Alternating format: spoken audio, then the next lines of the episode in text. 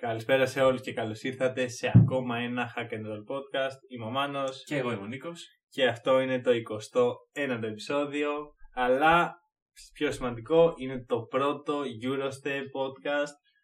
Πλέον η EuroLeague έχει ένα δικό της podcast. Είχε και πριν από εμάς. Εντάξει, όχι, ενώ από εμάς. Ε, ναι, ναι, από οκ. εμάς. Τώρα οι άλλοι δεν ξέρω τι κάνουν. ε, θα είμαστε εδώ ανά τριβδόμαδα, διβδόμαδα, αναλόγως πότε έχει ενδιαφέρον συζήτηση για να σχολιάσουμε το τι συμβαίνει στη διοργάνωση, γενικώς στο ευρωπαϊκό μπάσκετ, κυρίως στη EuroLeague κορυδευόμαστε. Ναι, εντάξει. Ε, Ευρω... ε, NBA δεν, ε, δεν υπάρχει. Τελείωσε. Το σήκωσαν οι Lakers, τα έχουμε πει αυτά. Το σήκωσαν οι Lakers. Ε, Παρ' όλα αυτά, περιμένουμε την off-season και το draft. Θα υπάρξουν podcast τότε και κάπου εκεί με το καλό θα κλείσει η σεζόν 0 και θα αρχίσουμε να ετοιμαζόμαστε για τη σεζόν 1, Οκ. την οποία την περιμένουμε καλύτερη από αυτό.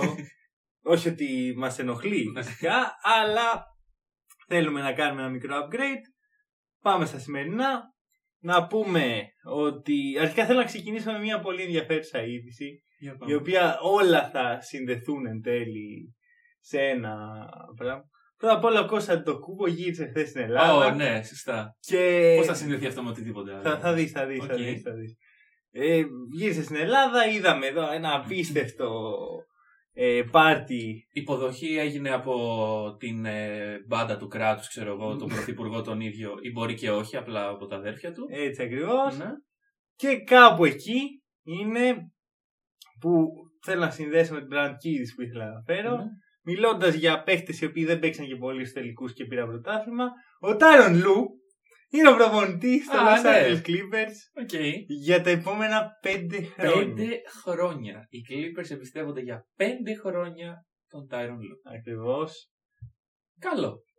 Για εσένα Να, να, σίγουρα. να σου πω, λοιπόν, ε, η, η εμπειρία μου εμένα από αυτή την είδηση είμαι εγώ να διαβάζω στο Twitter από τον Woz ότι ε, Tyron Lue has agreed with, with- to a five-year deal with the Los Angeles. Εγώ εκεί παθαίνω ένα μίνι καρδιακό γιατί λέω θα πει Lakers. Θα πει Lakers, διώξαμε τον Frank Vogel για να φέρουμε πίσω τον Lue. Και τελικά είπε Πίσω.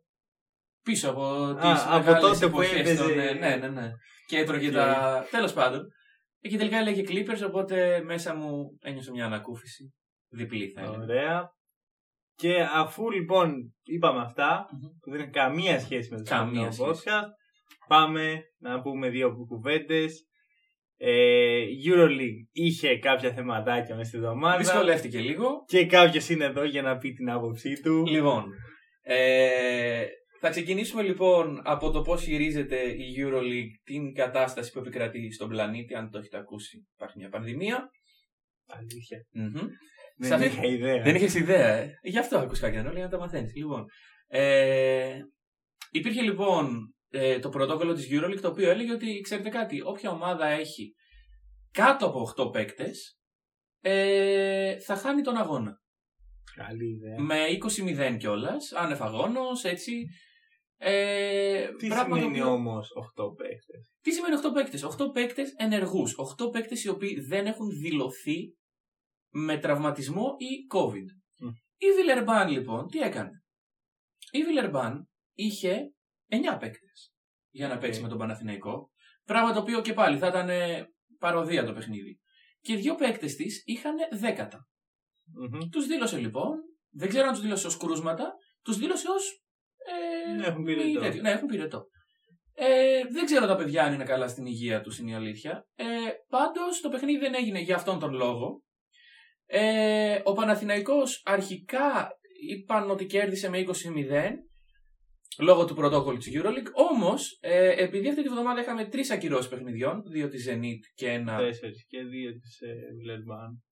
Σωστά, και δύο της Βιλερμπάν, ναι. Ε, η Euroleague αυτό που έκανε ήταν να. Εν τω μεταξύ, να σημειώσουμε ότι το παιχνίδι της Βιλερμπάν με τον Παναθηναϊκό ήταν να γίνει ε, 9.30 το βράδυ, ακυρώθηκε 9 παρατέταρτο. Μμμ. Δηλαδή, οι, οι παίκτες του Παναθηναϊκού έχουν ταξιδέψει. Έχουν πάει στο γήπεδο της Βιλερμπάν όπου υπήρχαν τα κρούσματα, έκαναν την προπόνησή τους και μετά απλά δεν έπαιξαν. Τέλος πάντων, με- λόγω αυτών των πραγμάτων, ε, αυτό που αποφάσισε η Euroleague εν τέλει είναι τα παιχνίδια να μην γίνονται με αυτό το εσχρό 20-0, αλλά να γίνονται reschedule. Μάλιστα. Και πάμε τώρα στα ωραία. Εγώ έχω δύο αντιρρήσεις. Πρώτον, αυτό με τους 8 παίκτες είναι πάρα πολύ tricky. Γιατί; Μια ομάδα οφείλει να κατεβάσει παίκτες από το εφηβικό της, αν δεν συμπληρώνει 8. Δηλαδή, το αντρικό και το εφηβικό της ομάδας πρέπει να αθροίζουν στους 8 παίκτες. Μμμ. Πράγμα λοιπόν όπου έκανε η Χίμκι. Η Χίμκι στο χθεσινό παιχνίδι ε, έπαιζε με 5 παίκτες από το, με 6 παίκτες από το αντρικό, 3 παίκτες από το εφηβικό και ένας από τους παίκτες του αντρικού τραυματίστηκε. Μάλιστα. Επομένως έπαιζε στην πραγματικότητα με μία πεντάδα. Ναι, ναι. Οπότε και αυτό το όριο των 8 παικτών είναι λάθος κατά τη γνώμη μου, γιατί η Χίμκι, μια ομάδα όπου εμείς την είχαμε πολύ ψηλά στα στάνταρ μας, αυτή τη στιγμή έχει ξεκινήσει την Ευρωλίγκα με 0-4 ναι.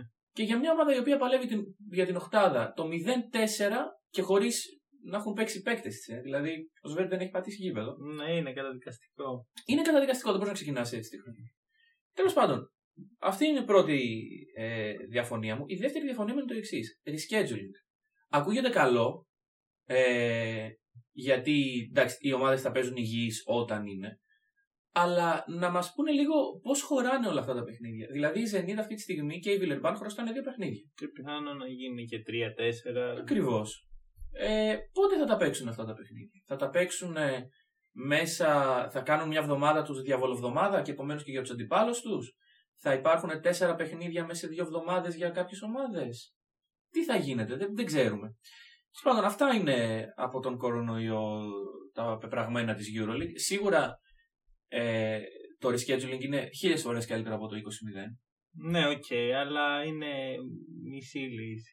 Σίγουρα, ναι. Ε, εγώ αυτό που πιστεύω ότι θα έπρεπε να γίνει είναι να υπάρξει ε, αλλαγή στο format, το οποίο πλέον δεν γίνεται. Η σεζόν έχει ξεκινήσει. Δηλαδή, θα έπρεπε να υπάρχει μια καλύτερη λύση ε, όσον αφορά από την αρχή της σεζόν. Δηλαδή, οι άνθρωποι ξέρανε τι θα αντιμετωπίσουν. Δεν είναι breaking news ότι υπάρχει πανδημία δεύτερο κύμα. Θα υπήρχε.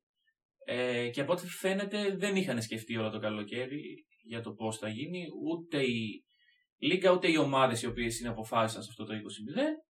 Τέλος πάντων, θα δείξει. Τώρα το φόρμα δεν μπορεί να αλλάξει. Πιστεύω. Εντάξει, δεν μπορούσε έτσι κι αλλιώς. Γενικώ η Euroleague έχει κλείσει τον εαυτό της σε μια αγωνία και βαράει τον εαυτό της. Ναι. Γιατί και το format ας πούμε έχει επιμείνει με έναν τρόπο πολύ έτσι. Θεωρεί ότι αυτό είναι που θα αλλάξει το μπάσκετ.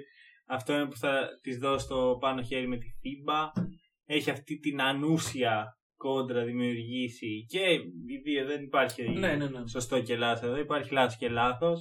Με τη FIBA το θέμα είναι ότι σε μια διοργάνωση, με μια ομοσπονδία μάλλον, που είναι το μπάσκετ, είναι, θα είναι εκεί. Ωραία, δεν, δεν πάει πουθενά η FIBA. Η FIBA, Πανδημία, ναι, με χωρίς, τόσα χρόνια είχε θέμα, δεν το είχε και έχει δική της διοργάνωση. Η EuroLeague παλεύει για τη ζωή της. Και ο μόνος τρόπος να παλεύει για τη ζωή της είναι να γίνουν όσα περισσότερα μάτς, ακόμα Ακριβώς. και με 7 παίχτες και με 8 παίχτες. Ναι, αλλά αυτό δεν είναι καλό. Δηλαδή, είναι δίκοπο μαχαίρι. Είναι ωραίο να γίνονται μάτς με 7 παίκτες. Δηλαδή, εγώ βλέπω τη Χίμκι. Δεν έχει να κάνει με ωραίο και λάθος. Έχει Ε, να μάλλον. κάνει με επιβίωση μιας διοργάνωσης. Συμφωνώ, αλλά εγώ γιατί να βλέπω μια διοργάνωση όπου εδώ και τέσσερις αγωνιστικές βλέπω τη Χίμκι στο πρώτο ημίχρονο να παλεύει και στο δεύτερο ημίχρονο να χάνει με κάτω τα χέρια επειδή έχει 7 παίκτες και δεν μπορεί να παίξει. Μην τη βλέπεις, αλλά... Μην τη βλέπεις, ωραία. Μην τη βλέπεις, Ε, άμα βλέπεις, δεν θες- δηλαδή, το- τι, τι ε, publicity δημιουργεί αυτή η Δεν έχει να διοργάνωση; κάνει. Είναι ότι πρέπει να γίνει τα παιχνίδια. Δηλαδή, πραγματικά Ναι. δεν θα υπάρξει EuroLeague αν σταματήσει και αυτή η σεζόν στα Σύμφωνοι, μισά. σύμφωνοι. Οπότε είναι απαραίτητο. Ε, πολύ ασχοληθήκαμε νομίζω. Θα είμαστε εδώ να δούμε πού θα πάει αυτό το πράγμα. Δεν βλέπω πώς προχωράει έτσι η οργάνωση. Να πω κάτι τελευταίο, ότι αυτά τα σχόλια δεν γίνονται μόνο από εμάς, γίνονται από την πλειοψηφία παικτών προπονητών. Ε, με αποκορύφωμα τον Ιτούδη, ο οποίος βγήκε και είπε ότι πριν αλλάξει το πρωτόκολλο, ότι η Euroleague με αυτά που κάνει χάνει και την ανταγωνιστικότητά της και την ε, μ, ε, εμπιστοσύνη της που Μμμ. εκπέμπει προς τις ομάδες της. Ναι. Και αυτό προέρχεται από τον προπονητή της Τσέσκα, η οποία όπως ξέρουμε κάθε χρόνο βρίσκεται στη διεκδίκηση του τροπέου, οπότε... Δεν έχει να κάνει απαραίτητα με το πιάνο προπονητής. Εντάξει, αλλά ναι, με το σίγουρα. τι νοοτροπία έχεις και το πώς βλέπεις τα πράγματα. Ωραία, ο Δημήτρης Ιτούτη είναι ένας άνθρωπος που διαχρονικά δεν μασάει τα λόγια του, δεν Ναι, τα λέει ναι. έτσι. Α, δεν ξέρω και θα δούμε. Τα λέει όπως πιστεύει ότι είναι και γι' αυτό και είπε έτσι τα πράγματα όπως τα βλέπει και πολλοί άλλοι προπονητές έτσι. Δεν Μμμ. είναι μόνο. Και ε, παίκτες στα ο- social media παντού. Αυτό και εντάξει, νομίζω καταλαβαίνουν ότι η κατάσταση είναι λίγο περίεργη. Μμμ. Δηλαδή, άμα, άμα έπαιζε ο Παναθηναϊκός εκείνο το μάτι και αυτοί οι δύο παίχτε που είχαν πυρετό παίζανε. Ναι, μετά τι θα γίνει. Γιατί αυτό το πράγμα, δηλαδή, δεν μπορώ να πιστέψω ότι με βάση τα όσα ξέρουμε για τον κορονοϊό, ότι μπορεί να παιχτεί ένα παιχνίδι μπάσκετ όπου υπάρχει ένα κρούσμα μέσα σε αυτό Μμ. και να μην εξαπλωθεί, ξέρω εγώ, ανάμεσα στους παίκτες. Τόσο σωματική επαφή, τόσο. Καλά, αυτό το έχουμε δει άλλωστε. Ναι. Ε, Πρώτη, πρώτο κρούσμα στο NBA, Γκομπέτ. Μέσα σε μια εβδομάδα ο παίχτης που μ, τον μάρκαρε, ο Christian Wood, Ναι. επίσης με κορονοϊό. Αναμενόμενο. Πάμε παρακάτω, Πάμε πάμε, παρακάτω. σε κάτι αγωνιστικό γιατί εντάξει, γενικά δε, εμένα δεν μου πολύ αρέσει να συζητάω ξανά και ξανά πανδημία. Ναι, σίγουρα. Πρέπει να κάνουμε όλοι adapt, πρέπει το μπάσκετ να κάνει adapt. Λοιπόν, πώς θα δουλέψει το Eurostep. Επειδή είναι πολλές ομάδες και εμείς μιλάμε πολύ, έπρεπε κάπως να κόψουμε λίγο κόσμο. Δραφτάραμε μεταξύ μας 5 και 5 ομάδες, στις οποίες ήθελε να ασχοληθεί ο καθένας και μερικές μείναν απ' έξω, συγγνώμη θα μείναν απ' έξω, θα υπάρξουν έτσι αναφορές, Ναι, όντως. αλλά ό,τι, Τιμητικές ό,τι αναφορές. καλύτερο μπορούμε. Αλλιώς θα κάναμε 3 ώρες podcast. Ναι. Ωραία. Μπορείς να ξεκινήσεις, Λοιπόν, σου δίνω αυτό το προνόμιο. Ε, ξεκινάμε με τη σειρά που draftάραμε, ξεκινάμε με τη χέρια Ξεκίνα σειρά; όπως θες. Ωραία, λοιπόν. Ε, Α ξεκινήσω από την ΤΣΣΚΑ, λοιπόν. Οκ. Μια που αναφέραμε για τον προπονητή της. Η ΤΣΣΚΑ αυτή τη στιγμή βρίσκεται στο 2-2. Έχει δύο ήττες δύο νίκες. Ε, μ, βλέπουμε μια ομάδα η οποία ακόμα δεν έχει όλο το star power το οποίο δεν, δεν είναι σε ετοιμότητα όλο το star power που θα δούμε μες στη χρονιά. Ε, ο Νικόλα Μιλουντίνοφ έπαιξε χθες το πρώτο το παιχνίδι. Μμμ. Ε, τα πήγε μέτρα έως κακά. Ε, τέσσερις πόντι με τέσσερις βολές. Ε, ο Φόιτμαν τραυματίστηκε στο τρίτο, αλλά εν τέλει έπαιξε χθες και αυτός τα πήγε μέτρια. Και τέλος πάντων, από την. ε, εγώ από το παιχνίδι με τη Φενέρ ουσιαστικά θέλω να σχολιάσω τι, τι είδα σχετικά όσον αφορά τον ρόλο του Mike James, ο οποίος φέτος καλείται να μοιράζεται την μπάλα, καλείται να είναι λίγο πιο όχι Mike James.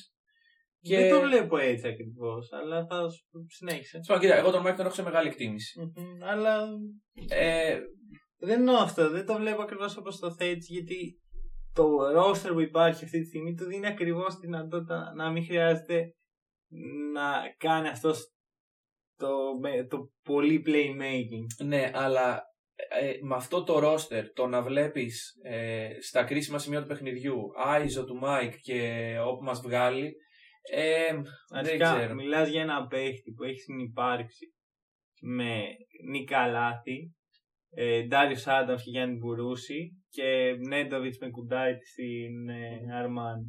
Δεν είναι ότι ο Μάικ Τζέιμς παίζει μόνος. του. Όχι, όχι, δεν λέω σε καμία περίπτωση αυτό. Λέω ότι ε, ίσως να χρειαστεί να δημιουργεί περισσότερο. Αυτό που δημιουργεί σίγουρα είναι χώρους. Δηλαδή, Ξεκάθαρα. με την άμυνα την οποία προσελκύει πάνω του, όταν δίπλα σου υπάρχουν παίκτες όπως ο Κλάιμπερν, όπως ο Μιλουτίνοφ χαμηλά, οτιδήποτε, ε, το να δημιουργείς χώρους είναι πάρα πολύ σημαντικό και το είδαμε αυτό στον buzzer beater τρίποντο που έβαλε ο Κλάιμπερν με την. Ε, ε, δεν ήταν buzzer beater ακριβώς, αλλά για να ισοφαρίσει το παιχνίδι. Ο Κλάιμπερν με την ε, Φενέρ. Σπάνω, εγώ πιστεύω ότι η Τσέσκα δεν έχει ρολάρει ακόμα όπως θα ρολάρει. Μάλιστα. Αυτό που με ανησυχεί ε, είναι ότι η Τσέσκα έχει, με στατιστικά λίγο, την τρίτη χειρότερη επίθεση στη Λίγκα. Μμμ. Και αυτό δείχνει ότι δεν έχει ρολάρει ακόμα, όπως Εντάξει, τα είναι η ναι. Τσέσκα. Ε, είναι η δεύτερη χειρότερη σε assist. Και είναι και 15η σε λάθη, το οποίο δίνει αρνητικό assist turnover ratio για όλη την ομάδα. Ναι. Το οποίο είναι σίγουρα πρόβλημα για μια ομάδα η οποία στοχεύει ψηλά. Επίσης, το άλλο που με ανησυχεί και θα κλείσω με αυτό είναι η κατάσταση. Επαναφέρω τον COVID, αλλά πρέπει να σχολιαστεί ότι στη Ρωσία η Zenit δεν θα μας πούμε ότι έχει πάρα πολλά κρούσματα. Μμμ. Ελπίζω να μην υπάρξει το ίδιο για την Τζέσκα, το οποίο θα Ναι. την οδηγήσει σε τσίμα-τσίμα παιχνίδια με 8-9 παίκτες. Αυτό. Κοίτα, υπήρξαν ε, κρούσματα Ναι. και κάπως τα, Μμμ. κατάφεραν να μην επεκταθεί σε όλη την ομάδα, αλλά ισχύει ότι η Ρωσία φαίνεται ότι δεν είναι πολύ Μμ. ασφαλές μέρος. Βλέπουμε γήπεδα γεμάτα. χωρίς μπάσκετ. Γήπεδα, εντάξει, γήπεδα γεμάτα είδαμε και στη Ζαργύρια Αρίνα Ναι. και δεν υπάρχει κρούσμα στην ομάδα. Το θέμα είναι ότι δύο στις τρεις Ρώσικες είναι στο νοσοκομείο, άρα πολύ πιθανό. Ακριβώς. Εγώ για Τσέσκα δεν έχω να πω πολλά, γιατί είναι μικρό το δείγμα που έχουμε δει ως προς Ναι. το potential της ομάδας. Ε, να καταλάβουμε ότι Μιλουτίνοφ και Σεγγέλια έρχονται από δύο πολύ διαφορετικές καταστάσεις από αυτή που βρίσκονται τώρα και θα τους πάρει χρόνο να προσαρμοστούν. Ε, το Mike James δεν τον φοβάμαι. Θεωρώ ότι έχει το mental του winner, θέλει να κερδίσει και απόδειξε ότι πραγματικά φαίνεται ότι θέλει να μοιράσει το παιχνίδι και να μοιράσει τις ε, super στα στιγμές. Δεν, Μμμ. δεν θέλει να κάνει τον ήρωα. Το πιάνουν τα τρελά του. Πήγε να κάνει τον ήρωα λίγο Ναι, προχθές. γιατί είναι ο αλλά- Mike James. Ναι. Αλλά αυτό είναι. Δεν, δεν θα αλλάξει τι- αυ- αυτό που είναι. Ναι. Και αυτό είναι το καλό με τον Τούδη. Του δίνει τη δυνατότητα του λέει. Γίνε αυτός που είσαι, αλλά ξέρεις βάση, ξέρει τι πρέπει να κάνει. Ε, εγώ να σημειώσω για τον Ιτούδη ότι επειδή είδα το time, άκουσα μάλλον το time out του, ε, όταν το παιχνίδι ήταν στην κόψη του ξηραφιού με τη Φενέρ, όταν έπρεπε να βάλουν τρίποντο, δεν έχω ακούσει πιο ήρεμο προπονητή. Μίλαγε. Ε, έλεγε, OK guys, λογικά θα μας κάνουν foul.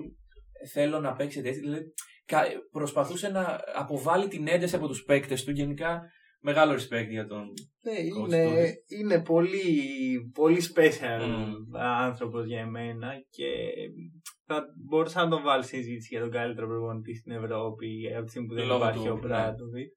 Ναι, σίγουρα. Ε, Θα για έτσι μένα ένα πράγμα θε, ε, με νοιάζει πάρα πολύ σε αυτήν την ομάδα είναι πώς θα χρησιμοποιηθεί ο Γιάνις Στρέλνιεκς ο Μμμ. οποίος τον θεωρώ παίχτη κλειδί γιατί θα δώσει και χώρους και μια, ε, ένα παραπάνω playmaker μέσα στο γήπεδο και πολλά πράγματα τα οποία δεν τα έχει γενικά αυτή τη στιγμή η CSKA.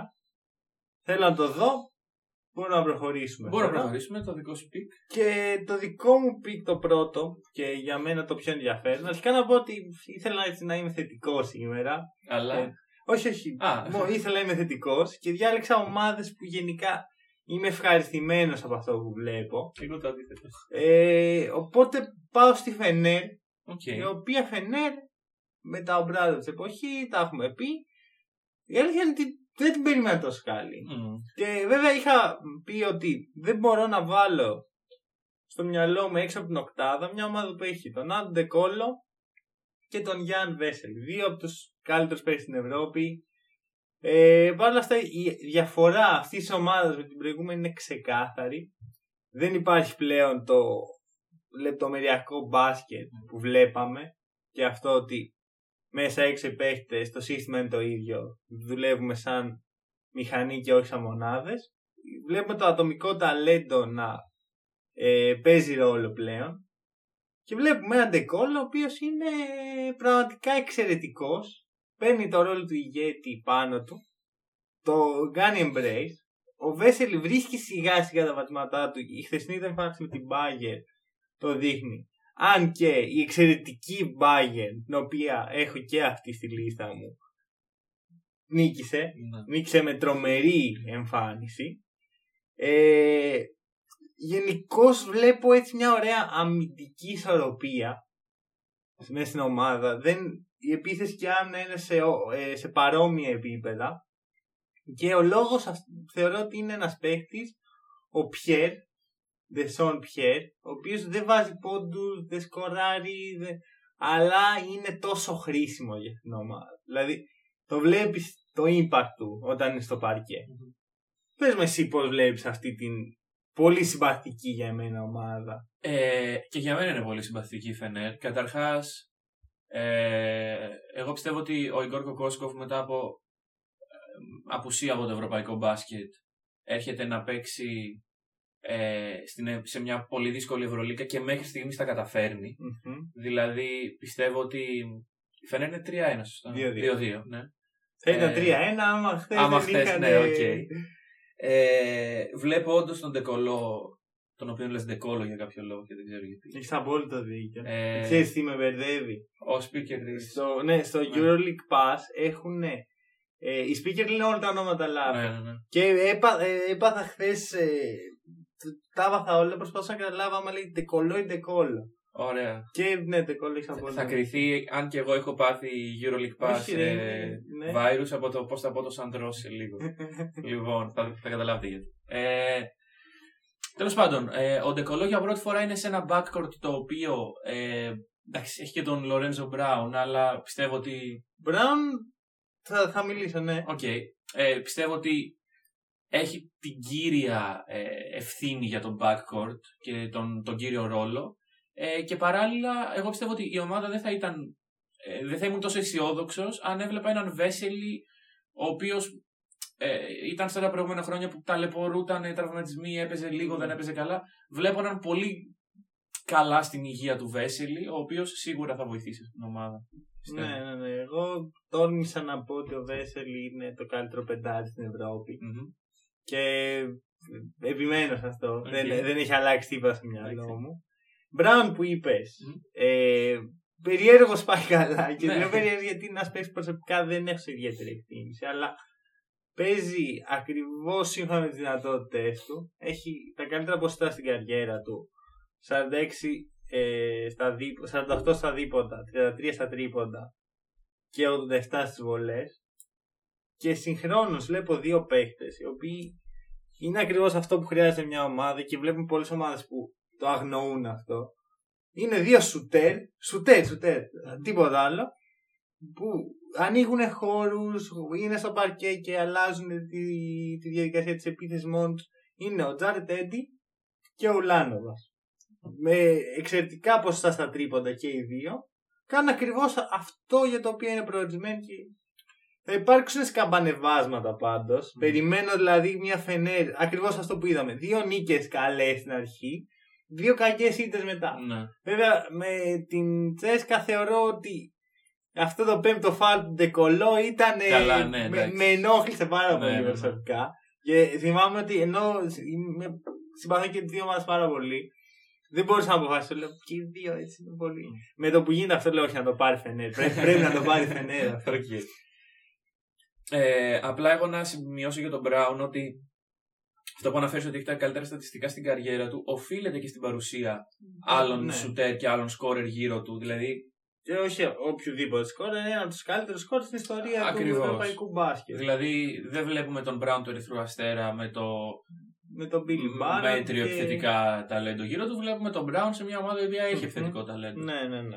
Λοιπόν, ε, πάω κι εγώ λοιπόν να μείνουμε στην Τουρκία. Μμμ. μιας που είπες για Φενέ, να πάω εγώ λοιπόν στην ε, ΕΦΕΣ. Όπως ο Μανώλης λοιπόν θέλει να είναι αισιόδοξος, εγώ αυτή την εβδομάδα επέλεξα απεσιόδοξα πράγματα.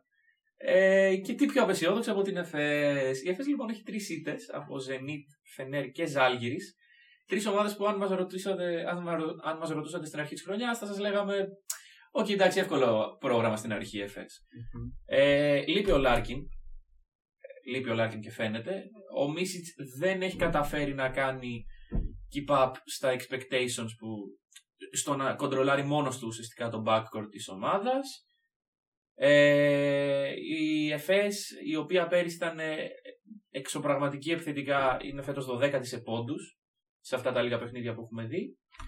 Ε, στα power rankings που κάναμε είπαμε ένα, είπα ένα πράγμα μάλλον στο οποίο δεν θυμάμαι αν συμφώνησες ή διαφώνησες ότι κάθε χρόνο που περνάει το, το frontcourt της ε, ΕΦΕΣ γυρνάει και λίγο περισσότερο. Μ, Ναι, δεν, το, δεν πολύ συμφωνώ. Δεν θυμάμαι το τι είχα πει. Τέλος πάντων, ε, βλέπουμε έναν πολύ κακό Σίγκλετον για κάποιο λόγο. Δεν καταλαβαίνω τι έχει πάθει. ο Singleton. Εντάξει. Ποτέ δεν ε, ήταν. Δηλαδή μετά τα χρόνια στο Παναθηναϊκό, ο Σίγκλιτον ήταν ένας ρολίχτας πολυτελεία. Τέσσερις πόντι και δύο rebound ανά παιχνίδι. Δεν, είναι, δεν είναι, έχει να κάνει με Ξέρω. στατιστικά. Έχει να κάνει με το ότι είναι ο glue guy. Ναι, συμφωνώ, αλλά προχθές, ας πούμε, με τη Ζάλγκη τον είδαμε έτσι λίγο εκνευρισμένο. Είδαμε εκεί πέντε φάουλ. λίγο- Εντάξει, σύμφωνα. Κοίταξε, αυτό το, ήταν το, το, το, κακό. το παιχνίδι με τη Ζάλγκη ήταν καθολική επικράτηση τη Ζάλγκη και θα μιλήσουμε αργότερα γι' αυτό. Μμ. Ε, Παρ' όλα αυτά η ΕΦΕΣ έχει το εκπληκτικό στατιστικό ότι είναι πρώτη σε assist. Λο, ίσως και λόγω της απουσίας του Λάρκιν. Δηλαδή όλα αυτά τα πράγματα απορρέουν από την απουσία του βασικού playmaker και λογικά MVP της περσινής σεζόν. Ο οποίος νομίζω επιστρέφει με τον Ολυμπιακό, όπως δήλωσε ο Αταμάν. Ε, εντάξει, εγώ πιστεύω ότι η ΕΦΕΣ σίγουρα θα αναθαρέψει, να το πω έτσι. Δεν ξέρω αν υπάρχει αυτή η λέξη. Μάλλον αναθαρήσει. Αναθαρήσει, ναι. Ε, και τέλος πάντων πιστεύω ότι σίγουρα θα. Δηλαδή δεν νομίζω ότι κινδυνεύει οχτάδα για την ΕΦΕΣ. Εντάξει. Αλλά εντάξει, σίγουρα ίσως να μην είναι εκεί που όλοι την πιστεύαμε. Θέλω να Ναι. δω τον Λάρκιν να επιστρέφει και να δούμε τι γίνεται. Κοίτα, θα σου πω κάτι ότι με τρομάζει λίγο αυτό το 1-3 ε, τη στιγμή που δεν έχει κρούσμα. Ισχύει αυτό. Φαντάσου να είχε. Δηλαδή Ισχύει και αυτό. μπορεί να τις σκάσουν πιο μετά και να κάνει ακόμη περισσότερες Μμμ. ήττες. Οπότε και έτσι όπως βλέπουμε μια πολύ περίεργη Ευρωλίγκα με Ναι. ομάδες από το πουθενά να, να είναι πολύ δυνατές. Ε, μπορεί να πάει πολύ στραβά αυτό. Ναι, ισχύει. Γενικώς βλέπω έτσι μια εκνευρισμένη ΕΦΕΣ. Θεωρώ ότι νιώθουν αδικημένοι και φαίνεται και από τις δηλώσεις τους Μμμ. ε, με το περσινό αποτέλεσμα της διοργάνωσης. Αλλά τι να κάνει. Η οποία Euroleague είπε ότι φέτος, άμα δεν τελειώσει, θα το πάρει ο πρώτος. Δηλαδή αυτό που θα γινόταν πέρυσι με την ΕΦΕΣ. Που... Εντάξει, Εντάξει. δεν νομίζω καν ότι θέλαν να το πάρουν έτσι. Θέλαν έστω να, Ναι, να ναι, γίνει ναι, κάποια σίγουρα. παιχνίδια. Δηλαδή δεν είναι ότι τους αδείξε κάποιο. Ήταν ε, Ναι. η ατυχία πραγματικά. Γιατί Ναι. στην καλύτερη χρονιά στην ιστορία της έρθει μια παγκόσμια πανδημία. Ναι, Ήταν- όντως. ήταν τρομερό έτσι. Ναι. Αυτό δεν σημαίνει ότι τους δίνει αυτό το δικαίωμα φέτος να παρουσιάζουν την εικόνα που παρουσιάζουν. Ναι. Ε, ίσως χρειαζόταν κάτι καινούριο μες στην ομάδα γιατί το, το έχουν αυτό οι ομάδες. Δεν υπάρχει πλέον η έννοια του κορμού σαν 12 διαφορετικοί παίχτες. Δεν μπορεί δηλαδή, Ναι. ίσως θα έπρεπε να γίνει μια αλλαγή. Ε, δεν νομίζω ότι η απουσία του Άλεκ Πίτερς είναι αυτό που Ε, έχει φύγει. όχι, ναι, δεν νομίζω. ότι- Αλλά εντάξει, θα... και εγώ πιστεύω θα ανέβει σίγουρα. Αλλά πιθανόν να μην ξαναδούμε ποτέ το επίπεδο που είδαμε πέρυσι. Ναι. Ε, γιατί ήταν ένα επίπεδο το οποίο δύσκολα πιάνει γενικώς μια ομάδα. Πε- Ναι. Η περσινή φαίνεται είναι ιστορικά καλή. Δεν νομίζω ότι μπορεί να το ξανακάνει αυτό με, το, με την ίδια συνέπεια. Ε, και απόδειξε ότι ήδη δεν έχει μπει τόσο δυνατά. Ναι.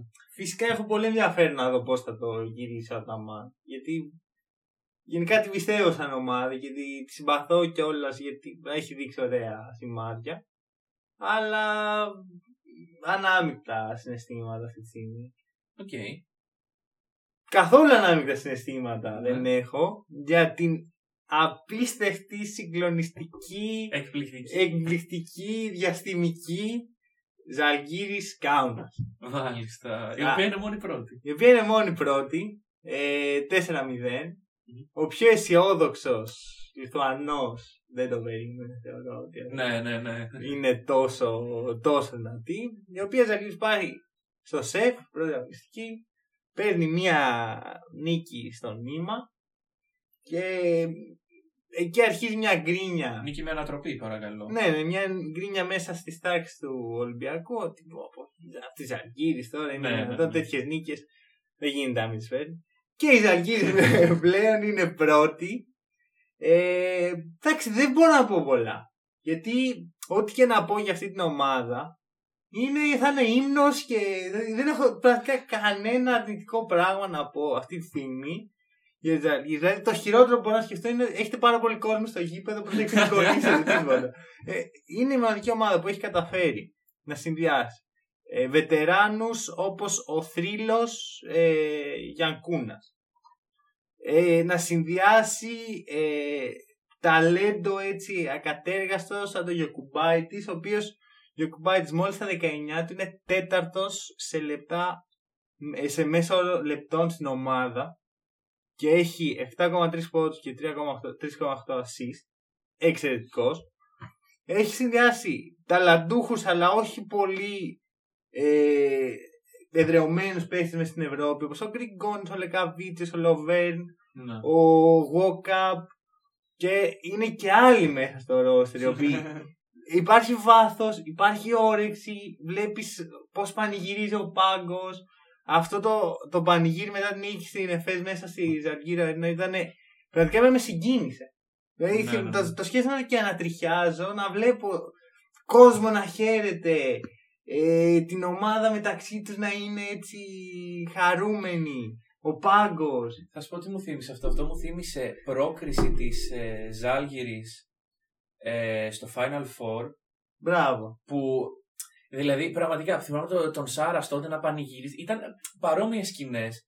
Αλλά βλέπουμε ότι εντάξει, η Ζάλγιρης αυτή τη στιγμή έχει καταλάβει που βρίσκεται. Και έχει καταλάβει ότι τέτοιες νίκες είναι απίστευτα καλές για αυτό που χτίζει. Και βλέπουμε μια Ζάλγιρης η οποία κάθε χρόνο όλοι νομίζουμε ότι εντάξει, πέρυσι η Ζάλγιρης καλή ήταν, αλλά φέτος δεν. ε. Κάθε χρόνο χάνει και χάνει και χάνει και χάνει.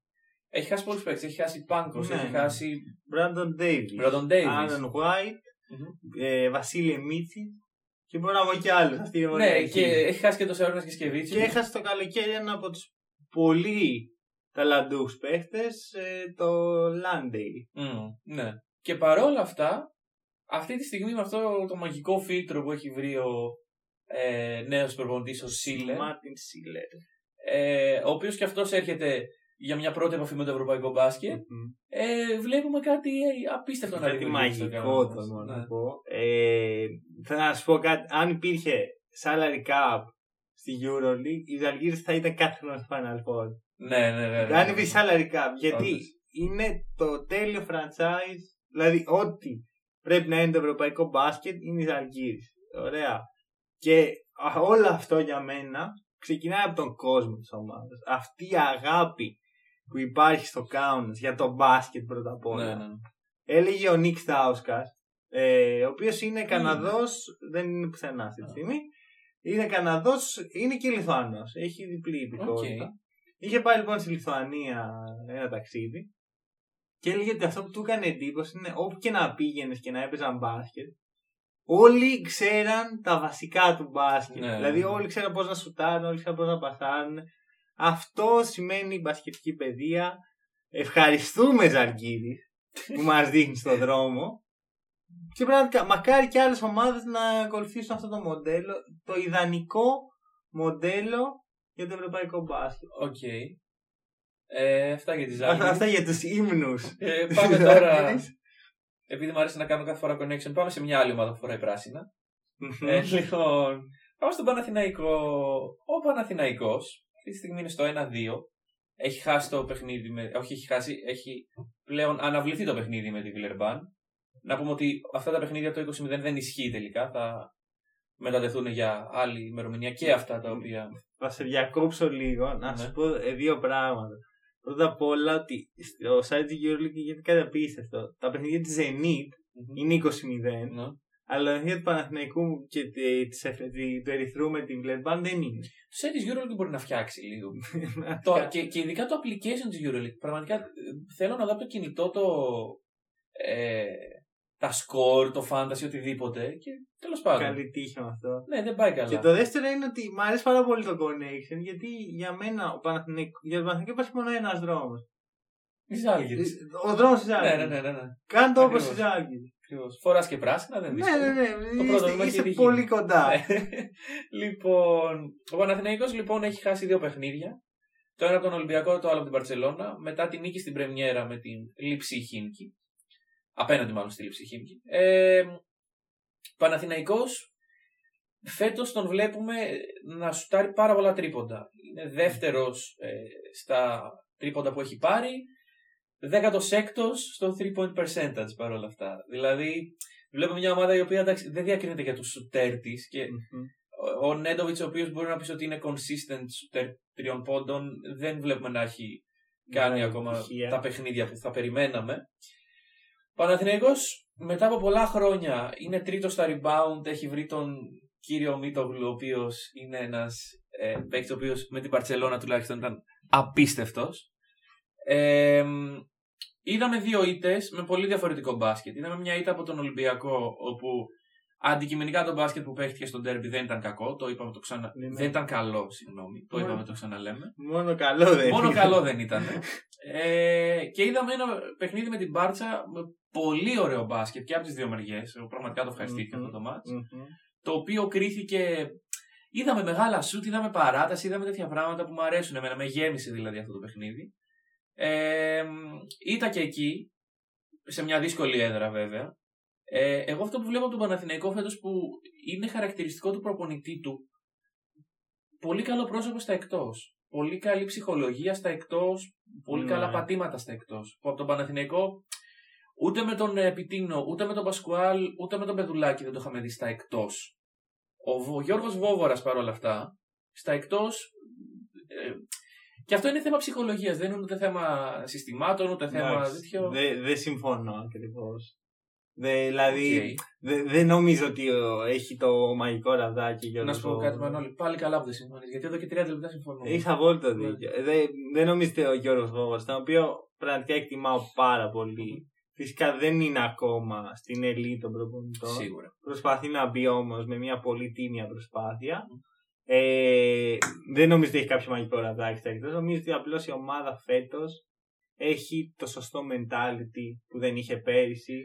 Αλλά και πέρυσι ο Βοβόρα είχε πάρει δύο παιχνίδια εκτός. Εντάξει, αυτά ήταν, ήταν το mentality, το ε, έχει το Rick Pitino Ναι, να μας όντως. κάνει η ομάδα.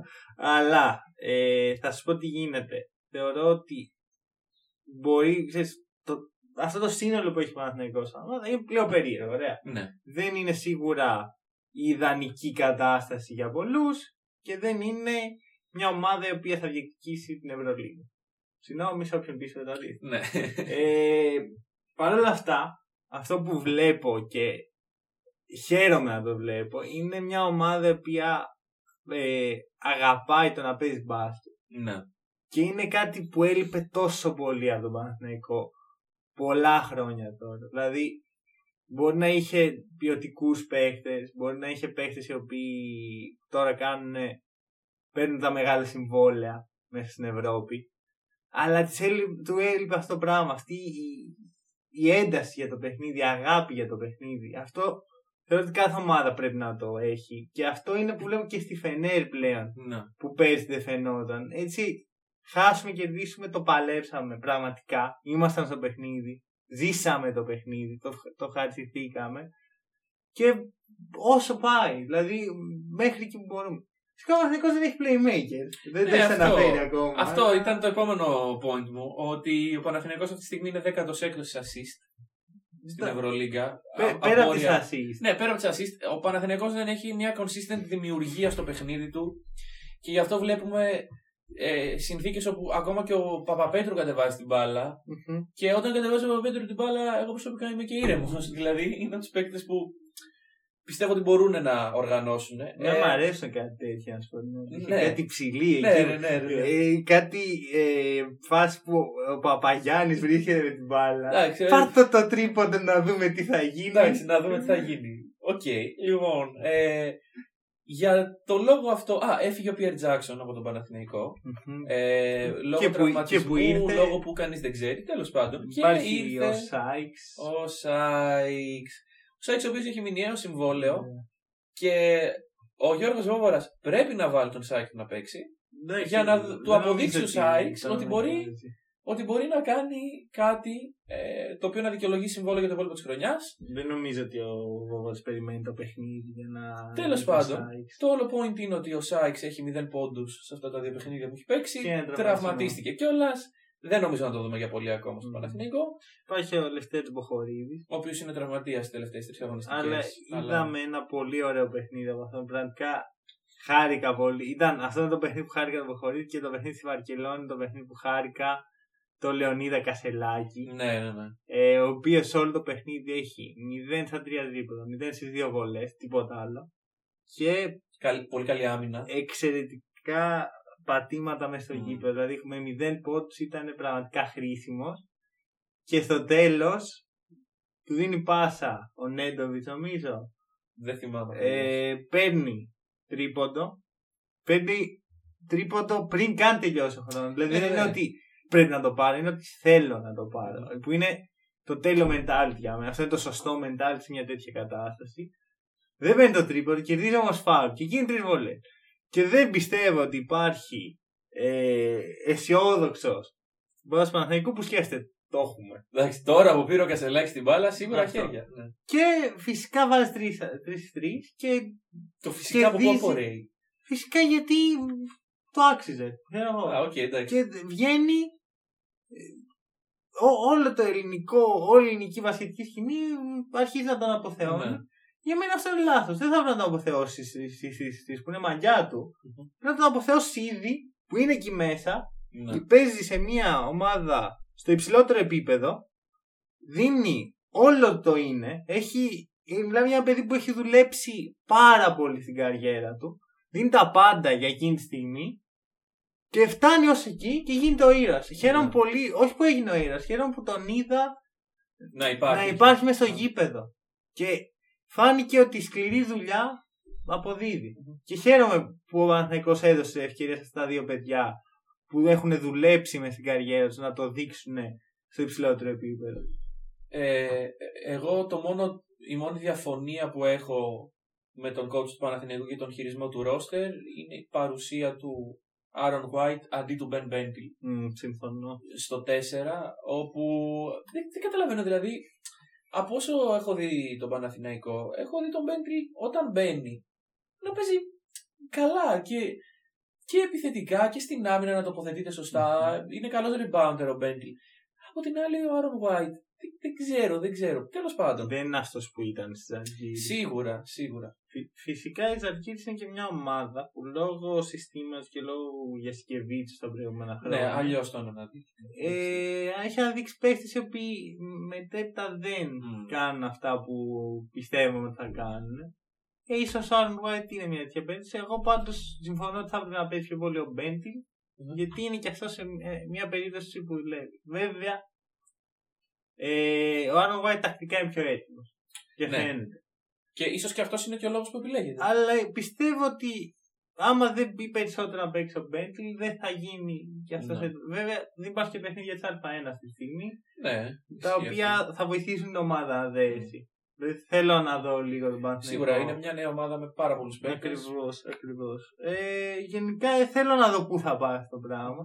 Και ένα τελευταίο πράγμα από μένα, ότι υπάρχει ένα όνομα που ακούγεται από πέρσι για τον Παναθηναϊκό και φέτος είναι η ιδανική ευκαιρία.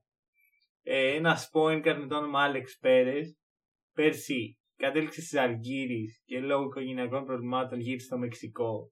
Όπου εμένα με ιντρικάρει πάρα πολύ να δω Μεξικάνο παίκτη σε ελληνική ομάδα. ξέρετε. Γενικά αυτές οι εθνικότητες, οι, με, μ' αρέσουν πάρα πολύ.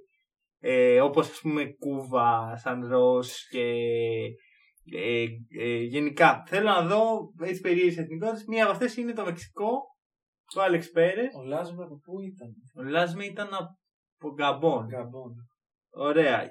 Και εντάξει, το Λάσμε αλήθεια είναι δεν χαίρομαι πολύ που τον. Ε, δηλαδή δεν είναι στα 35 δεν ήταν παίχτη για Παναθηναϊκό. Anyway, Άλεξ Πέρες, άμα γίνει κάτι τέτοιο, θα, θα δω μια κίνηση στο σωστό δρόμο θεωρώ. Οκ. Άσχετα άμα θα είναι ο επόμενος MVP ή κάτι τέτοιο, τέτοιες κινήσεις πρέπει να κάνει ο Παναθηναϊκός. Ωραία. Και να δούμε και λίγο Καλαϊτζάκη. Δεν ξέρω. Ε, μέσω, μέσω, μέσω της Α1, μέσω καλών εμφανίσεων στην Ναι, Α1, να μπορεί και να ευρεωθεί. δούμε καλά έτσι. Λοιπόν, έχεις κάτι άλλο; Ε, όχι, μπορείς να προχωρήσεις Ωραία. στο επόμενο pick. Ε, μια πολύ αγαπητή για εμένα ομάδα. Θα προσπαθήσω να είμαι σύντομο γιατί ο χρόνος μας ήδη, Ναι. έχουμε- ήδη έχουμε ξεφύγει χρονικά.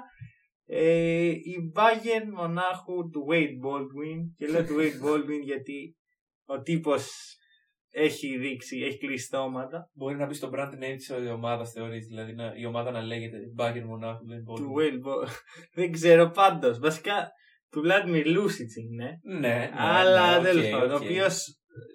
Λοιπόν, Μπάγερν 3-1. Αχα. Τέσσερα παιχνίδια εξαιρετικά, ακόμα και αυτό που έχασα από την Αρμάνι. Μια εξαιρετικά στημένη ομάδα. Εγώ δήλωσα ότι θα δώσω ευκαιρία στον Coach Τρινκέρι που δεν με έχει πείσει έως τώρα. Σιγά σιγά με πείθει. Με αυτά που βλέπουμε από αυτή την ομάδα, την εξαιρετική Μπάγκερ. Αυτό είναι, δηλαδή αυτό είναι άψογη σε αυτά που κάνει Ναι. είναι πραγματικά με πείθη. Ε, δύο πράγματα μόνο. Ο Baldwin θεωρώ ότι χρησιμοποιείται ακριβώς όπως πρέπει. Κάτι που δεν γινόταν πέρσι στον Ολυμπιακό. Ε, πολύ εντυπωσιακό στατιστικό. 2,8 κλεψίματα μέσω όρο. Πρώτος. Ναι. Και υπάρχει και ένας τύπος με το όνομα Vladimir Lucic ο οποίος κάνει μια ακραία καλή σεζόν 75% στα δίποτα. 64% στα τρίποντα και 86% στο βολέ. Δεν θα συνεχίσει. Καλά, έτσι. τα- άμα συνεχίσει έτσι θα βγει MVP του σύμπαντος. Αλλά ξέρω. άμα και να μην συνεχίσει, υπάρχουν παίχτε οι οποίοι μπορεί να κάνουν το step up. Υπάρχει ο Zipser, υπάρχει ο Wai- Wailer Bab, υπάρχει ο Cisco και υπάρχει και ένας κύριος που λέγεται Τζέντοβιτς, ο οποίος δεν έχει ξεκινήσει καλά. Ναι. Και σκέφτομαι αν είχε ξεκινήσει καλά, πώ θα σου. Τι ομάδα θα Θα ήταν 5-0 στα 4 παιχνίδια. Ακριβώς. Πολύ. Και νομίζω ότι ήρθε να ζητήσει ένα συγγνώμη. Ε, δεν θα ζητήσω από την ακόμα Bayern και τον συγγνώμη. coach Θα πω, Trinkieri. θα πω μπράβο. Θα πω Ωραία. μπράβο στην ομάδα. Θα πω μπράβο στον coach Trinkieri. Δεν έχει αρχίσει να κερδίσει την εμπιστοσύνη μου ακόμα. Οκ. Ε, στο επόμενο podcast παρόλα αυτά, άμα Α. ακόμα είμαστε σε τέτοιο επίπεδο, μπορεί και να παραδεχτώ τον coach Trinkieri. Δεν ξέρω. Οκ. Ε, εδώ θα είμαι. Δηλαδή, Εδώ θα είμαστε. Ό,τι όλοι. και να γίνει, Ναι, ναι, ναι. θα μιλήσουμε για Bayern το επόμενο. Για να δούμε. Μπορεί να είναι Ωραία. τι ομάδες της πίκρας. Ακριβώς. Μπορεί να είναι, ξέρω εγώ, 3-6. Ξέρω εγώ. Ναι, ναι, Κάτι ναι. τέτοιο. Αλλά εμπιστεύομαι Ωραία. γενικά αυτό που έχω δει. Οκ. Παρακάτω. Λοιπόν, παρακάτω. Προσπαθώ να κάνω σύνδεση με Bayern, δεν μπορώ να τα καταφέρω, οπότε πάω στη Real. Ε, την Real της Να απελπισία. σου πω τι σύνδεση. Ξέρεις που έπαιζε ο Τζέντοβιτς κάποτε; Όχι. Στην Μπαρσελόνα. Καμία σύνδεση λοιπόν. Στην Μπαρσελόνα, Μπαρσελόνα Real το ίδιο πράγμα. Ναι, ναι. Πιο καφενιακή προσέγγιση δεν έχω δει ποτέ. Λοιπόν, η Real λοιπόν η οποία έχει χάσει τρία παιχνίδια, έχει κερδίσει ένα παιχνίδι απέναντι στη Χίμκι των 7 παικτών.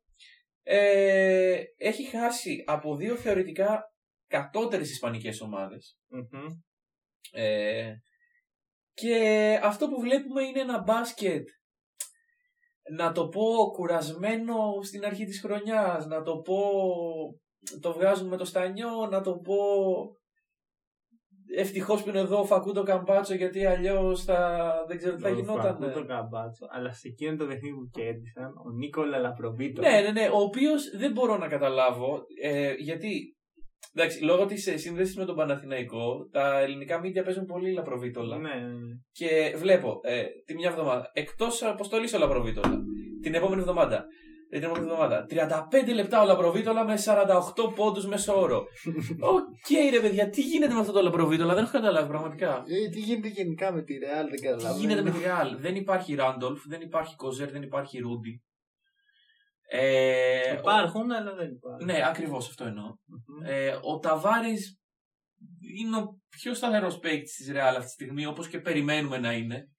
Ένας παίκτης ο οποίος θα βάλει τα καλαθάκια του, θα πάρει τα rebound του, αλλά δεν μπορείς να είσαι consistent στην Ευρωλίγκα έτσι με έναν παίκτη τόσο. ε, και με ένα παιχνίδι τόσο μίζερο. Ε, δεν ξέρω. Και αν φύγει ο Καμπάτσο, τι γίνεται; Καλά, εκεί θα υπάρξουν μεγάλες αλλαγές. Εκεί μετά δηλαδή καλείσαι να κάνεις μ, σε λιγότερο από, στα, σε λιγότερο από το 1 τρίτο της σεζόν να ψηλοαλλάξεις λίγο την ομάδα σου. Γιατί Ναι, δεν ακριβώς. ξέρω αν βγαίνει και δεν ξέρω αν υπάρχει ένας playmaker στυλ Καμπάτσο, ο οποίος να έρθει στη Real και να προσφέρει αυτά που θα προσέφερε ο Φακούντο. Ε, δεν μπορώ να σου πω ότι αισιόδοξο για αυτήν την ομάδα. Ούτε εγώ, ούτε εγώ. Ε, Την έβαλα τέταρτη, αλλά. Δεν μπορώ να σου πω κιόλας ότι με, με βοητεύει ε, το σύνολο της Real έτσι να στεναχωρηθώ. Α πούμε, η, η ΕΦΕ που είναι 3-1, 1-3 θα ξενέρωνα πάρα πολύ άμα δεν την βλέπαμε στον Χατάρα. Η Real το χρειάζεται για να πατήσει το restart Ναι. που εδώ και χρόνια φαίνεται σιγά σιγά ότι πάει προς τα εκεί. Δηλαδή υπήρξε ο Ντόνσιτ, υπήρξε ο Γιούλ στα καλύτερά του. Σιγά σιγά ένας έφυγε, ο άλλος έπεσε. Μετά ο Καμπάτσο, τώρα θέλει να φύγει κι αυτός. Real χρειάζεται ένα ολικό restart. Ε, πιθανόν να τη πάρει χρόνια να επανέλθει. Γιατί οι ομάδες της Real δεν δουλεύουν ε, για μία χρονιά, δουλεύουν Ακριβώς. για να έχουν διάρκεια. Η Real είχε μια διάρκεια μιας δεκαετίας. Και δυστυχώς για εκείνη σιγά σιγά αυτό. Μιλήσαμε για κορεσμό, μιλήσαμε για μεγάλες ηλικίες στο preview που κάναμε για την Euroleague. Τώρα μου φαίνεται ότι Τα βλέπουμε ήρθαν, μπροστά ήρθαν μας. αυτά τα Ναι. πράγματα. Φυσικά τα δύο ισπανικά derby δεν είναι πολύ καλό κριτήριο γιατί Σίγουρα είναι ισπανικά ντέρμπι. γενικά τα, Ακριβώς. οι εμφύλοι, π.χ. Ναι. είδαμε, έχουμε δει τρεις Παναθηναϊκούς, οι δύο εξαιρετικοί και μάχημοι και τα σχετικά, και ένας Παναθηναϊκός με τον Ολυμπιακό, ο οποίος δεν βλεπόταν. Ναι, ναι, Δεν- ναι. Δεν, δεν ήξεραν. Ε, δεν δε, δε, δε, δε πατούσαν καλά στο παρκέ. Ακριβώς, Δηλαδή, ακριβώς. και μιλάμε για ντέρμπι τα οποία δεν γίνονται, γίνονται και χωρίς κόσμο. Μμ. Και πλέον εγώ πιστεύω ότι ε, σπάει λίγο το στερεότυπο της έδρας στα ντέρμπι. Ότι ξέρω εγώ και της νευρικότητας. Ναι, και δεν στα υπάρχουν. ισπανικά και στα ελληνικά.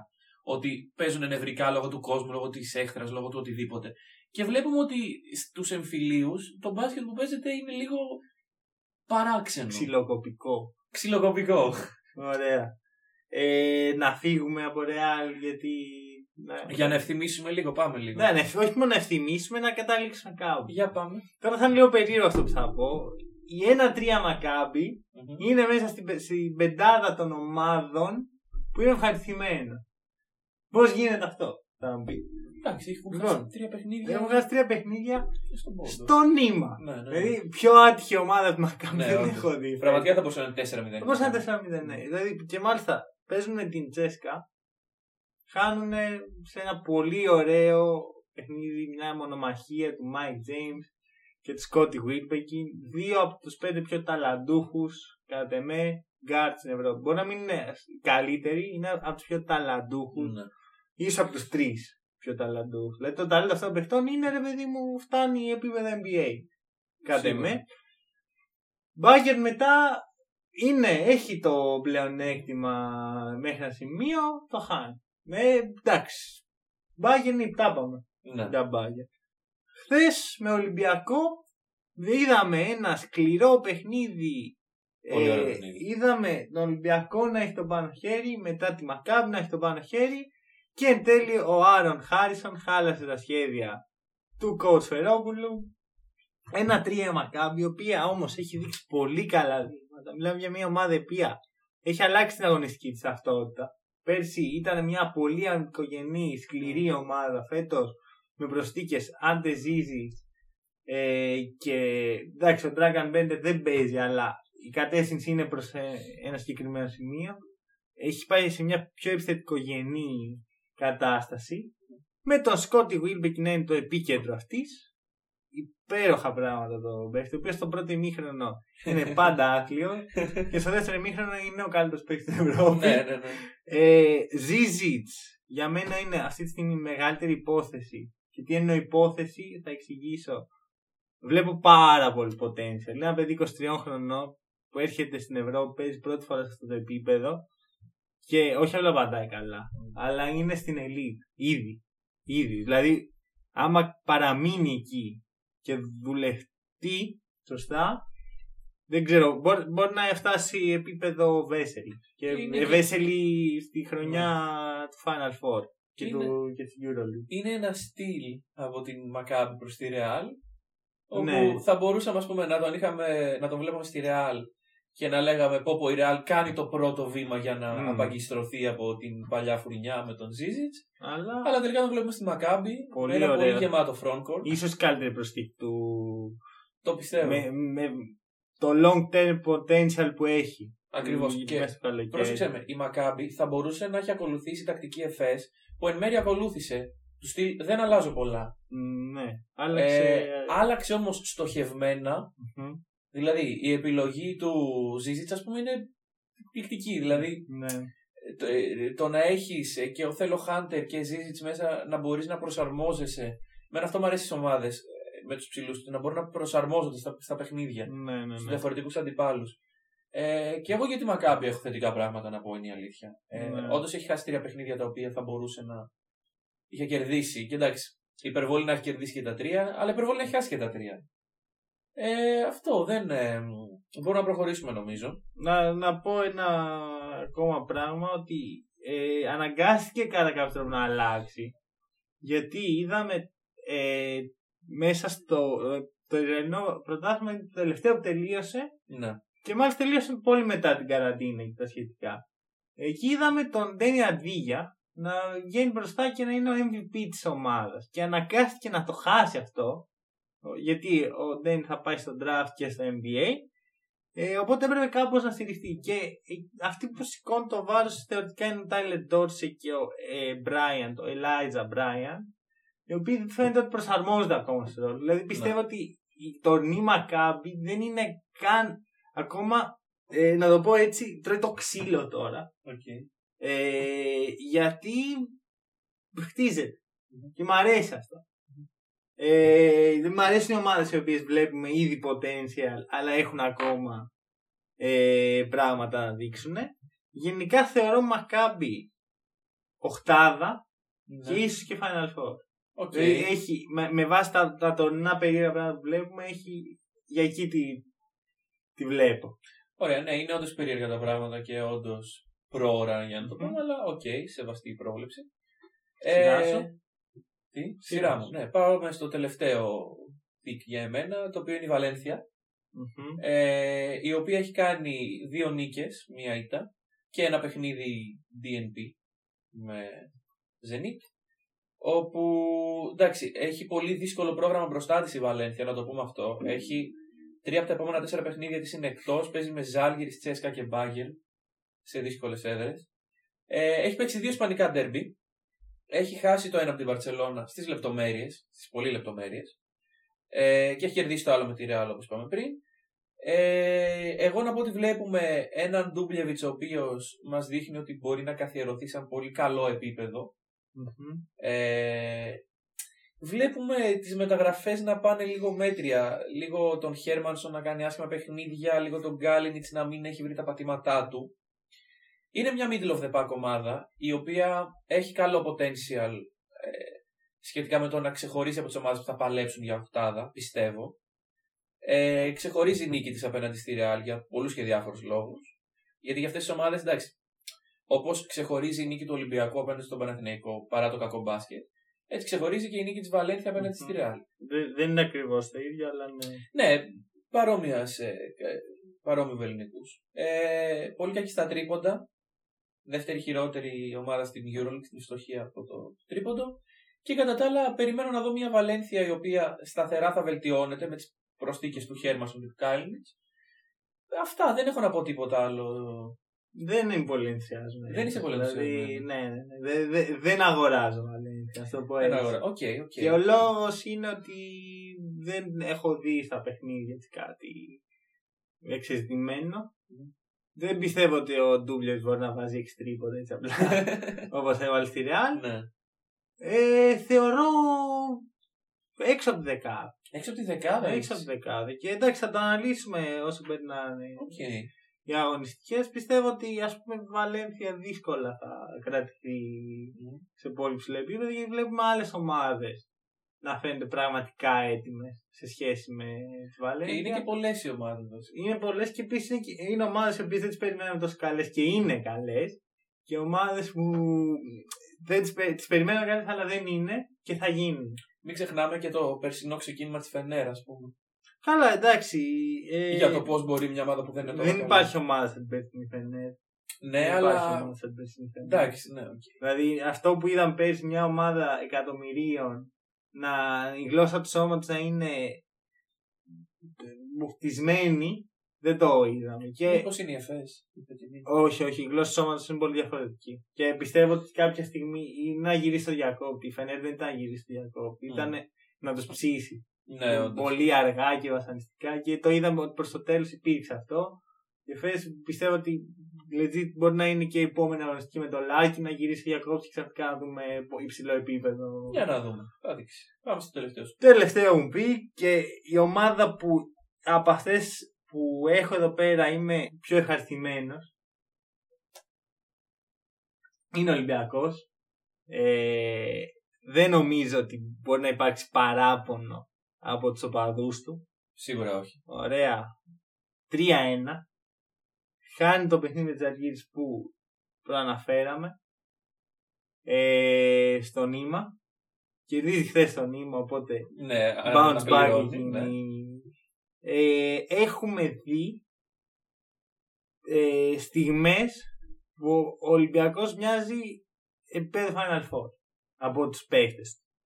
Έχουμε δει και στιγμές που μοιάζει πολύ κακή ε, αναδιαστήματα η ομάδα, αλλά το τελικό πρόσωπο είναι μόνο θετικό.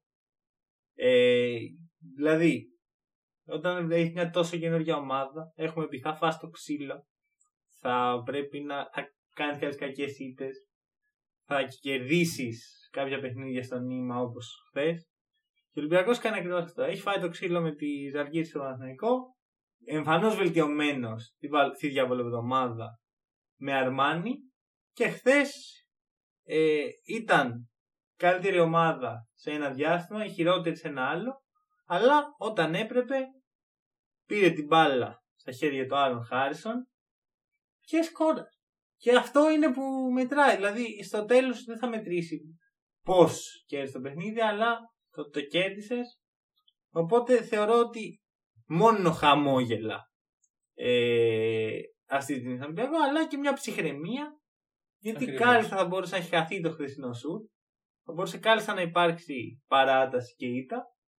Και εκεί δεν καταλαβαίνω γιατί να αρχίσει η αντίστοιχη γκρίνια. Mm-hmm. πραγματικά. Δηλαδή, αυτά τα παιχνίδια μιλάμε για ομάδες που ακόμα χτίζονται. Δεν μπορείς να πεις ε, ότι α, χάσαμε, εντάξει, τελείωσε, ναι. καταστροφή, πάει οχτά, πάει, οχτά, πάει η χρονιά, πάνε ναι, τα ναι, επόμενα ναι. δέκα χρόνια. Ναι, όχι, δηλαδή, πρέπει να υπάρξει ψυχραιμία και στις δύο περιπτώσεις. Ναι. Όπως όταν μια... Και επειδή ο Έλληνας παδός το όχι αυτό. Και γίνονται οι ήττες, όχ, τι θα κάνουμε και ναι. πάλι τα ίδια. Γίνονται οι νίκε, είμαστε η καλύτερη, η καλύτερη ομάδα του κόσμου. Ναι, ναι, ναι, ναι, ναι. Οι ποιοι Bulls του 96. Αυτό. Ωραία. Ε, η δικιά μου άποψη. Ο coach Μπαρτσόκας έχει στα χέρια του διάφορα υλικά. Okay. Είναι σαν ένας μάγειρας να έχει μελιτζάνες και να μπορεί να φτιάξει μουσακά, αλλά μπορεί να φτιάξει και μελιτζάνες γεμιστές. Ε, okay. Ο Μπαρτζόκας λοιπόν έχει στα χέρια του παίκτες οι οποίοι μπορούν να αναμειχθούν με άπειρους τρόπους. Δηλαδή, βλέπω άπειρες, πιθα... άπειρους πιθανούς συνδυασμούς, συνδυάζοντας ε, εμπειρία και ταλέντο σπανούλι, με τον Χασάν Μάρτιν τα νιάτα, με τον ε, Άρον Χάρισον, ο οποίος βλέπουμε τι, τι σκόρερ είναι, με τον ε, Μακίσικ και την αθλητικότητά του. Βλέπουμε όλα αυτά και είδαμε, ας πούμε, στο πρώτο παιχνίδι με τη Άλγηρη τον Μπαρτσόκα να φτιάχνει μελιτζάνε γεμιστές στο τελευταίο δεκάλεπτο. Πολύ μπασκετική ανάλυση. Βάζοντας μέσα. Ε, και το είπαμε και στην, ε, στο preview της EuroLeague ότι δεν έχουμε 2012. Εγώ πιστεύω ότι δεν θα κερδίσει ο Σπανούλης τα παιχνίδια. Ο Σπανούλης θα τα φτάσει τα, επί, τα παιχνίδια σε επίπεδο να νικηθούν. Ε, αλλά δεν θα τα κερδίσει ο ίδιος. Ναι. Ε, και είδαμε χθες τον Μπαρτζόκα να κάνει αυτό που πρέπει, να δίνει την μπάλα στον ε, πιο clutch παίκτη εκείνη τη στιγμή. Ναι. Ε, τον πιο ζεστό παίκτη, ο οποίος ήταν ο Χάρισον, και να κερδίσει το παιχνίδι. Ε, μ' αρέσει πάρα πολύ το πώς ε, χειρίζεται τον Μπαρτζόκα στην ομάδα. Βέβαια ο Λούκας δεν πολύ παίζει. Και αυτό είναι κάτι το οποίο δηλαδή ναι. έκανε ένα πολύ καλό παιχνίδι ε, με την Αρμάνη.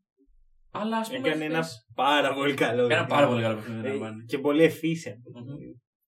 Ε, έκανε ένα ντέρμπι στο οποίο τραυματίστηκε, δεν ναι. έπαιξε μετά. Και με τη Μακάμπη χθες δηλαδή είδαμε το Σλούκα να κάθεται πάγκο στο τέλος. Ναι.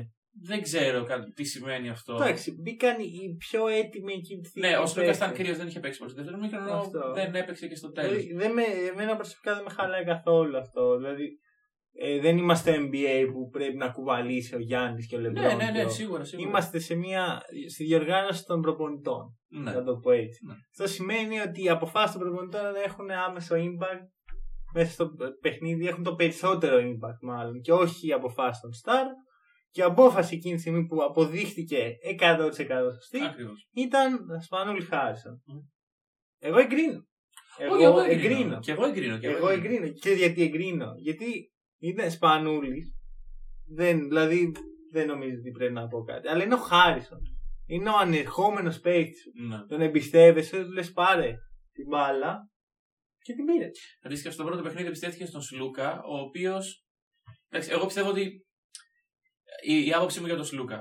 Ο Ολυμπιακός βρήκε έναν παίκτη, ο οποίος τα επόμενα 3-4 χρόνια που θα είναι επικοδομητικά στην καριέρα του, μπορεί να ηγηθεί αυτής της ομάδας. Δεν είναι ανάγκη από το πρώτο παιχνίδι να βγει ο Σλούκα να μας δείξει ότι είναι ο νέος ηγέτης του Ολυμπιακού.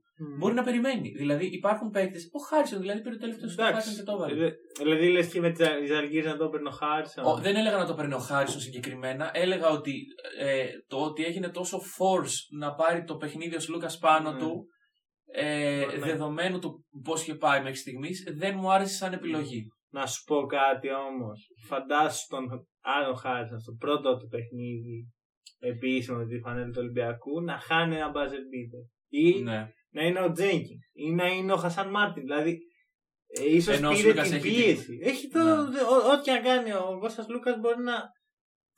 Η ομάδα του Ολυμπιακού θα τον αγαπήσει. ναι, να σου πω κάτι όμως, δεν πρέπει ε, σε μια ομάδα να γίνεται dictate το πώς θα Σύμφωνοι. παίζεται το μπάσκετ με βάση το τι θέλουν να δουν οι οπαδοί Σύμφωνα, και το αλλά πώς μπορεί να αντιδράσουν οι οπαδοί. ίσως αυτό ήταν δικλείδα ασφαλείας. Θα σου πω Ωραία. κάτι. Λορέντζο Μπράουν με τη Φενέρ. Ό,τι έκανε ο Κλάιμπερν και κέρδισε το παιχνίδι για τη Τζέσικα σε μία πλευράς. Ακριβώς, Ο ναι, ναι, Λορέντζο ναι, Μπράουν ναι. έκανε το αντίθετο και έχασε το παιχνίδι Ναι, ναι, ναι, ναι. ναι. για τη Φενέρ. Εμένα αυτό στο μυαλό μου που δεν είμαι Φενέρ, δεν είμαι Τούρκος, δεν είμαι τίποτα σχετικό. Είναι στο μυαλό μου ο Λορέντζο Μπράουν. Έχασε το μάτι γιατί μπορεί να έπαιξε ένα τρομερό μάτι εκείνη τη μέρα. Δεν έπαιξε, αλλά σου λέω ότι στο μυαλό μου ο Λορέντζο Μπράουν πήρε την ευθύνη και την έχασε. Και Ναι. φαίνονταν ότι ήθελε να την πάρει. Ε, μπορεί κάλλιστα και μιλάμε για την Ελλάδα έτσι. Μια χώρα που κρίνουμε τους παίχτες, βλέπουμε τον Παπαγιάννη στα 22 του και περιμένουμε να δούμε τον Έντι Ταβάρες επί δύο. ναι. Και άμα δεν τον δούμε, φταίει ο Παπαγιάννης γιατί δεν δουλεύει. Ο οποίος ο Παπαγιάννης φαίνεται ότι πραγματικά η αμυντική του βελτίωση είναι συγκλονιστική. Δεν ξέρω αν τώρα πάω εκεί, αλλά δεν το είπα πριν. ναι. Και δεν, ε, δεν τον αναγνωρίζει κανείς. Και όλοι θυμόμαστε το ένα λάθος και μια κακή πάσα. Εντάξει. Κανείς δεν θυμάται τον Ε. Παπαγιάννη στον τέρμι να παίζει άμυνα, το Ακριβώς. Σλούκα, ας πούμε, να έχει βγει στην περιφέρεια και να κυνηγάει κόσμο. Γι' αυτό αντί να Ναι. συζητάμε. ε, ε, χαίρομαι λοιπόν που ο Σλούκας έχει γίνει το σουτ και όχι ο Χάρισον. Γιατί τώρα θα συζητάγαμε ο- το παλτό και τι κάνει και να. Και όπου πήγε και έφερε και τέτοια. Αυτό. Ναι, OK, OK. Ε, Fair point αυτό, fair point. Παρ' όλα αυτά δεν είμαι ευχαριστημένος από τον Χάρισον. ναι. Και όχι γιατί ε, γιατί το σουτ το έβαλε, αλλά η γενική του εικόνα δεν με έχει ικανοποιήσει πάρα πολύ. Πιστεύω ότι θα ανέβει, ελπίζω ότι θα ανέβει. Ε, αυτός που με έχει εντυπωσιάσει και μάλλον με έχει διαψεύσει είναι ο Χασάν Χασάν Μάρτιν. Μάρτιν, ο οποίος έχει κάτι συγκλονιστικό, έχει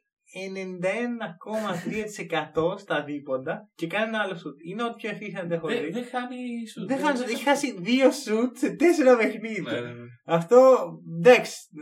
Καταλαβαίνουμε όλοι πόσο παρανοϊκό είναι για ένα παίκτη με 10,5 πόντους μέσο όρο. Την ίδια ώρα που αμυντικά είναι ό,τι πιο χρήσιμο, ό,τι πιο χρήσιμο για την ομάδα. Δηλαδή, πραγματικά να ζητήσω δημόσια συγγνώμη από τον Χασάν, μα δεν ξέρω τι Ναι, με ναι, λέει. ναι, ναι, ναι. Αλλά πραγματικά δεν το περίμενα. δε- Δηλαδή, δεν περίμενα ότι θα είναι ξέρεις, ε, ίσο με μηδέν.